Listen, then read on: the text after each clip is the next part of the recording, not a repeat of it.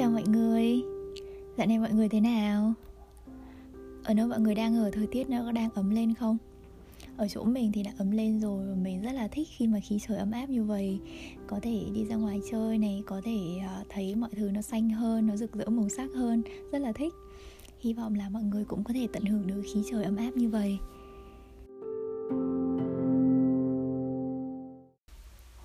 Thì mình sẽ không kể chuyện mà mình sẽ bắt đầu một cái mục mới gọi là hóng hớt. Đây là một cái mục mà mình sẽ chia sẻ những cái gì mình học được mình đọc được mình biết được về sức khỏe tinh thần. Thì um, có lẽ là cái mục này nó sẽ hơi mang nặng về thông tin về học thuật về kiến thức. Đấy nhưng mà mình hy vọng là nó sẽ không quá khô khan và mình sẽ cố gắng khiến mọi thứ thật là đơn giản và dễ hiểu.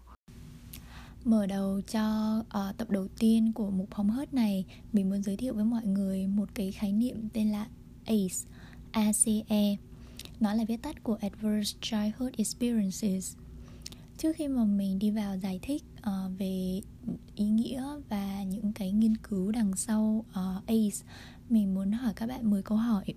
Đây là những câu hỏi liên quan đến những trải nghiệm trong quá khứ của chúng ta có thể là nó sẽ hơi khó khăn một chút nhưng mà nếu như mà được thì các bạn hãy thử trả lời. Sau đấy thì mình sẽ giải thích ý nghĩa của cái A và um, nó liên quan gì đến cuộc sống của chúng ta. Thế thì mình sẽ thử bắt đầu nhé. Trước sinh nhật lần thứ 18 Liệu bạn có trải nghiệm những điều nào trong những số những điều sau đây? Thứ nhất, cha mẹ hoặc người lớn trong nhà có thường xuyên mắng, chửi, hạ nhục, xúc phạm bạn hoặc cư xử khiến bạn cảm thấy sợ hãi sẽ bị tổn thương thân thể. 2. Cha mẹ hoặc người lớn trong nhà có thường xuyên đánh tát, túm giật hoặc ném đồ vào bạn hay đánh bạn đến mức bạn bị thương hay là có dấu vết ở trên người. 3. Một người lớn hoặc một người lớn hơn bạn ít nhất 5 tuổi có từng chợp sờ chạm vào bạn một cách tính dục hay họ đã cố hoặc thực sự đã có quan hệ tình dục với bạn 4. Bạn có thường xuyên cảm thấy mình không đủ ăn, phải mặc quần áo bẩn và không có ai bảo vệ mình hay cha mẹ quá say xỉn và phê thuốc nên không thể chăm sóc bạn và đưa bạn đi khám khi bạn ốm. 5. Bạn có thường xuyên cảm thấy không ai trong gia đình yêu thương bạn hoặc nghĩ là bạn quan trọng hay đặc biệt gia đình của bạn không quan tâm chăm sóc lẫn nhau không kề cận gần gũi và không hỗ trợ lẫn nhau 6. Cha mẹ bạn có từng chia tay, ly thân hay ly dị không? 7. Liệu mẹ bạn hoặc mẹ kế của bạn có thường xuyên bị túm, giật, đánh, tát, đá, cắn, thụi hay bị ném đồ vào người? Mẹ hoặc mẹ kế của bạn có bị đe dọa bằng dao hoặc súng không? 8. Gia đình bạn có người có vấn đề về rượu hoặc chất kích thích không? 9. Có ai trong gia đình bạn bị trầm cảm hoặc có các bệnh về tinh thần hoặc đã từng cố tự tử không? 10. Có ai trong gia đình bạn đi tù hay không? Như các bạn có thể thấy thì những cái câu hỏi này nó liên quan đến những cái trải nghiệm tuổi thơ khá là tiêu cực các nhà khoa học gọi đây là trải nghiệm tuổi thơ bất lợi. Tiếng anh là adverse childhood experiences hay viết tắt là ace mình gọi là ace đó. Uhm, cái nghiên cứu này nó nó chỉ ra cái mối liên hệ giữa cái việc có một tuổi thơ bị lạm dụng bị bỏ bê hoặc là phải trải nghiệm gia đình rối loạn chức năng với cả những cái vấn đề về sức khỏe sau này khi mà những đứa trẻ đấy lớn lên và trở thành người trưởng thành mỗi một cái câu hỏi đấy được tính là một điểm. Nếu mà bạn trả lời có thì được tính là một điểm. Bởi vì có 11 thì điểm cao nhất cho ACE đấy là 10 thì um, các nhà nghiên cứu họ đã thấy rằng là một người mà có điểm ACE càng cao nghĩa là cái người đấy họ đã trải qua càng nhiều nghịch cảnh khi mà họ còn bé. Và sức khỏe của họ càng có nguy cơ gặp vấn đề lớn. Ví dụ như là một người mà có điểm ACE từ 4 trở lên thì có nguy cơ cao gấp 2 lần bị bệnh tim hoặc là bị ung thư, và có nguy cơ cao gấp 3 lần rưỡi bị nghẽn phổi mãn tính so với một người không có điểm ACE hoặc là có điểm ACE bằng không đó. Nghiên cứu về ACE này nó có một cái câu chuyện đằng sau khá là thú vị. Đấy là nó bắt nguồn từ một cái sai sót một một lần nhỡ mồm của bác sĩ tên là Vincent Felitti. Đấy là vào những năm 1980 và bác sĩ Felicity đang làm việc ở trung tâm béo phì ở Mỹ.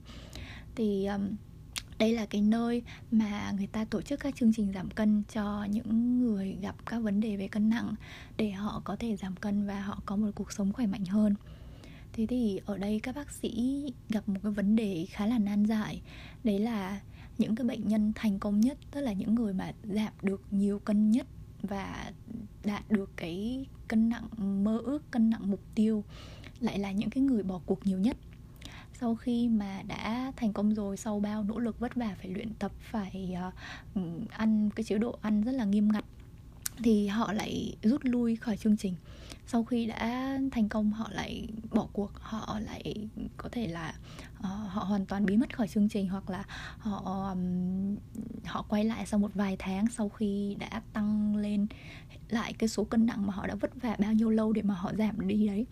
Các bác sĩ rất là hoang mang kiểu không hiểu là tại sao mà các bệnh nhân lại là lại là như thế. Thế thì một lần khi mà bác sĩ Felicity nói chuyện với cả là một bệnh nhân uh, cô này cũng là một bệnh nhân siêu sao đấy tức là đã giảm được rất là nhiều cân rồi cả trăm cân rồi. Thế nhưng mà cô ấy lại từ bỏ chương trình. Sau khi sau vài tháng cô ấy đã tăng lại hết cái số cân nặng đấy và bây giờ cô ấy quay trở lại. Uh, cô ấy lại muốn tham gia chương trình trở lại thì các bệnh nhân khi mà muốn tham gia chương trình thì đều sẽ có một cuộc nói chuyện với bác sĩ. Bác sĩ sẽ hỏi những cái câu hỏi sơ bộ. Chẳng hạn như là thế khi mà bạn sinh ra thì bạn nặng bao nhiêu cân? Thế khi mà bạn học lớp 1 thì bạn nặng bao nhiêu cân? Khi mà lên cấp 3 bạn nặng bao nhiêu cân? Và trong đấy có một câu là thế bạn bao nhiêu tuổi khi mà bạn quan hệ lần đầu tiên? Thế nhưng mà khi mà bác sĩ Felicity nói chuyện với cả là cái cô này ấy, thì mới nhỡ mồm không hỏi là bạn bao nhiêu tuổi mà hỏi là, thế bạn bao nhiêu cân khi mà bạn quan hệ lần đầu tiên? Và cái cô này cô mới nói rằng là 14 cân. Thì bác sĩ kiểu là cũng hơi ngạc nhiên, nghĩ là chắc là cô này cô nói nhầm hay là mình nghe nhầm. Hay là bác sĩ mới hỏi lại là, xin lỗi, cô nói là bao nhiêu cân ấy nhở? Thế thì cô này cô mới im lặng một lúc và sau đấy cô mới nói là 14 cân. Lúc đấy tôi 4 tuổi với cha của tôi bác sĩ Felici rất là sốc tại vì ông ấy chưa từng nghe thấy những cái câu chuyện hay là những cái điều tương tự từ các bệnh nhân hay là chưa bao giờ nghe những cái điều tương tự chưa có ai nói với ông ấy trực tiếp về những cái điều đấy bao giờ cả. Thế nhưng mà ông ấy cũng không uh, cũng, cũng cũng cũng không cư xử đặc biệt gì cũng ghi nhận và tiếp tục cái tiến trình điều trị. Thế nhưng mà vài tuần sau thì bác sĩ Felici lại có một cuộc nói chuyện khác một bệnh nhân khác cô gái này cũng đã um, giảm được rất là nhiều cân rồi. Thế nhưng mà trong um, những tuần gần đây thì cô ấy lại bắt đầu tăng cân trở lại. Và bác sĩ có một cái linh cảm là cô ấy sắp sửa từ bỏ chương trình rồi và ông cố gắng để giúp đỡ cô này. Thì khi mà hỏi ra là um, gần đây đã có chuyện gì xảy ra với cô ấy thì cô ấy nói là ừ cô ấy nghĩ là cô ấy bị mộng thực tức là giống như là mộng du là người ta đi trong lúc mà người ta ngủ. Thì cô ấy mộng thực là cô ấy ăn trong lúc mà cô ấy ngủ và cô ấy đã bị mộng du lúc bé nhưng mà sau đấy hết rồi. Nhưng mà gần đây thì nó quay trở lại. Thì bác sĩ rất là không hiểu là tại sao đột nhiên cô ấy lại lại lại lại mộng thực lúc này. Tại sao không phải là những năm trước hay tháng trước mà tại sao lại gần đây? Thì cô ấy cũng không rõ lắm nhưng mà cô ấy nói là ờ uh, chắc là uh, gần đây cô ấy làm ở cái viện ăn dưỡng. Có một cái người, đàn ông có một bệnh nhân ở đấy, người đấy cứ kiểu tán tỉnh, ve vãn với cô ấy và người đấy rất là muốn gạ gẫm cô đấy lên giường, kiểu như vậy. Cô ấy không biết là chuyện đấy có liên quan gì hay không. Đấy, nhưng mà người đấy mà càng sấn sổ đến cô ấy thì cô ấy lại có vẻ bắt đầu là ăn ăn trở lại. Bác sĩ cũng không hiểu lắm là tại sao đột nhiên chuyện đấy lại xảy ra. Thế thì mới hỏi cô ấy về tuổi thơ của cô ấy tại vì bác sĩ có một cái kiểu là mối linh cảm ấy, một cái một cái một cái sự đoán biết ấy. Lúc trước thì hóa ra là năm 10 tuổi thì cô ấy cũng bị lạm dụng bởi ông của mình. Cả cái cô này và cái người bệnh nhân trước đấy, cả hai người đều bắt đầu tăng cân, đều bắt đầu có những cái vấn đề về cân nặng ngay sau cái trải nghiệm về tuổi thơ bị lạm dụng đó tất nhiên là với chỉ hai bệnh nhân thì bác sĩ Flaherty không thể nào mà đưa một kết luận chắc chắn được. Thế là ông ấy bắt đầu đưa cái câu hỏi, đó, cái câu hỏi là, thế bạn bao nhiêu tuổi khi mà bạn quan hệ lần đầu tiên? Vào trong cái câu hỏi hỏi các bệnh nhân và cũng nhờ các đồng nghiệp của mình hỏi bệnh nhân cái câu đấy. Thì những cái bệnh nhân mà đến cái trung tâm béo phì đấy và xin sự giúp đỡ có mình mình mình không rõ cái tỷ lệ là bao nhiêu nhưng mà khi mấy con số lên đến gần hơn 200 người um, xác nhận thừa nhận là ở uh, họ đã từng trải qua những cái lạm dụng như vậy khi mà họ còn bé thì bác sĩ mới cảm thấy rằng là rõ ràng có một cái mối liên hệ nào đó giữa cái việc bị lạm dụng khi mà còn nhỏ với cả là vấn đề sức khỏe hiện nay. Tôi nhanh là sau đó thì bác sĩ Felicity uh, ờ, kết hợp cùng một bác sĩ khác tên là um, Andon mình xin lỗi mình không nhớ rõ lắm tên của bác sĩ à bác sĩ Ender bác sĩ Felicity và bác sĩ Ender đã làm việc cùng nhau và đã nghiên cứu về ừ, những cái trải nghiệm tuổi thơ bất lợi. Họ gọi đấy là trải nghiệm tuổi thơ bất lợi bao gồm việc bị bỏ bê việc bị lạm dụng và gia đình rối loạn chức năng. Với các vấn đề về sức khỏe sau này không chỉ là bệnh béo phì mà còn các căn, căn bệnh khác bệnh tim bệnh ung thư bệnh phổi và các vấn đề rối loạn và những cái hành vi đe dọa đến sức khỏe khác quay trở lại cái câu chuyện về cái cô mà um, sau khi đã giảm cân rồi và cô ấy tăng cân trở lại uh, cái cô mà bị mộng thực đấy. Thì có một cái lời giải thích cho cái cô đấy lời giải thích là của bác sĩ các bác sĩ đưa ra uh, cũng chưa có xác nhận là có chính xác hay không. Nhưng mà các bác sĩ bác sĩ Felicity cảm thấy là có lẽ là ông ấy đã xem cái vấn đề béo phì um, là một cái vấn đề. Nhưng mà cơ thể cô ấy lại không cảm thấy như vậy cả hai bệnh nhân và những cái bệnh nhân sau đấy nữa đều có vấn đề về về cân nặng, về vấn đề về sức khỏe ngay sau cái sự kiện sang chấn đấy, ngay sau những cái trải nghiệm về tuổi thơ bị lạm dụng đấy nó xảy ra. Thế thì rõ ràng nó phải có một cái mối liên hệ. Bác sĩ Felicity cho rằng là khi mà cơ thể nó phải trải qua những cái sự kiện gây căng thẳng tột độ đến như vậy, nó nó và và và đứa trẻ nó trải nghiệm qua cái điều đấy và nó không nhận được một cái sự hỗ trợ một cái sự giúp đỡ nào từ người lớn ấy. Nó đang cố gắng tự bảo vệ chính bản thân nó bằng cách là tăng cân. Cân nặng cái số cân nặng đó cái cái cái cái cái cái uh, cái cơ thể cơ thể nó đang cố gắng để mà tự bảo vệ mình bằng cách là tạo ra một cái lớp vỏ. Lớp vỏ đấy chính là cái số cân nặng đấy. Thì um, bởi vì những cái bệnh nhân, những cái người mà tìm đến cái chương trình béo phì đấy đều là những cái người mà gặp những cái sang chấn về tuổi thơ trước đấy, hầu hết là như vậy.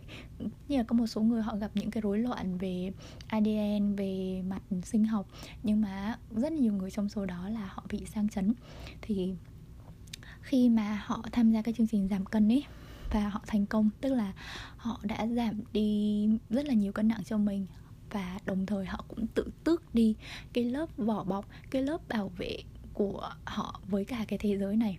Họ trở nên rất là yếu ớt, họ trở nên rất là mong manh, cơ thể họ cảm thấy không an toàn.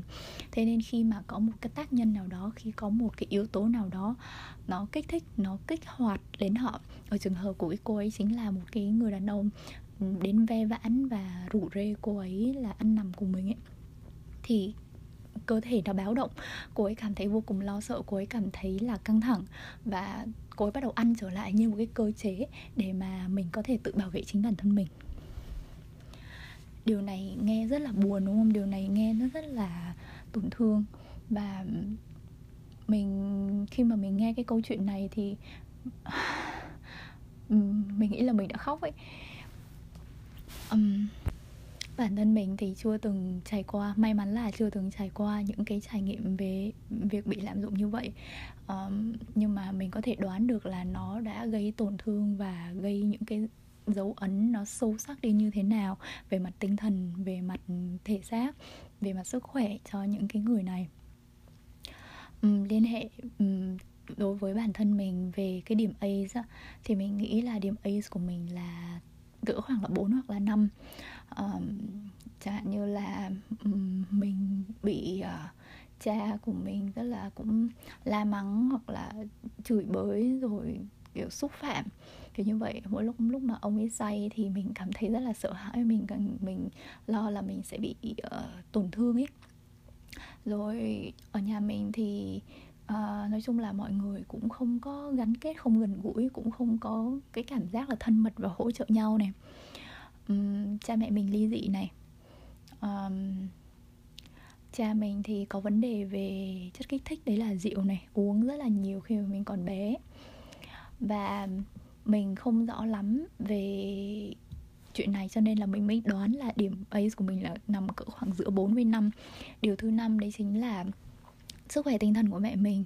Mình không biết là trong lúc mà mình còn bé thì có bao nhiêu lần mẹ mình bị trầm cảm. Mình chỉ nhớ được chính xác đấy là có một lần là sau khi mà mẹ mình sinh em thì mẹ đã uh, tức là cũng vật lộn một thời gian ấy. Cảm thấy rất là khó khăn cảm thấy rất là um, cảm thấy rất là trống rỗng để mà có thể là bắt đầu trở lại, để mà có thể cảm thấy là là mình đang sống trở lại. Kiểu như vậy. Thì mình đoán là chuyện đấy nó có ảnh hưởng đến mình.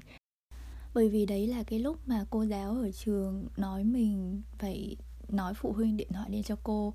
Và khi mà mình nói với mẹ mẹ điện thoại cho cô thì dường như là cô đã phàn nàn ừ, nói rằng là mình đã không kiểu ngoan ngoãn ở trong lớp mình hay nói chuyện rồi mình nhoi nhoi quay qua quay lại các thứ.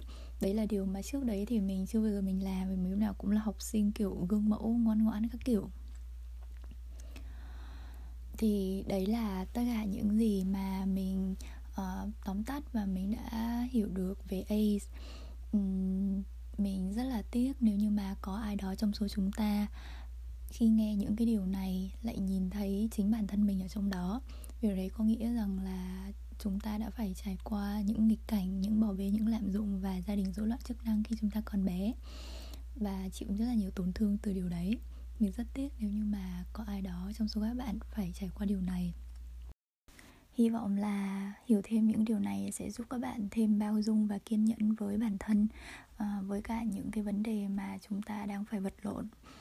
Bởi vì yêu thương bản thân, bao dung với bản thân sẽ luôn là một cái sự hỗ trợ, một cái chìa khóa để mà giúp chúng ta hàn gắn và chữa lành những vết sẹo trong tâm hồn mình. Cảm ơn các bạn đã nghe podcast. Hy vọng sẽ gặp lại các bạn lần sau. Chúc mọi người bình an. Chào mọi người.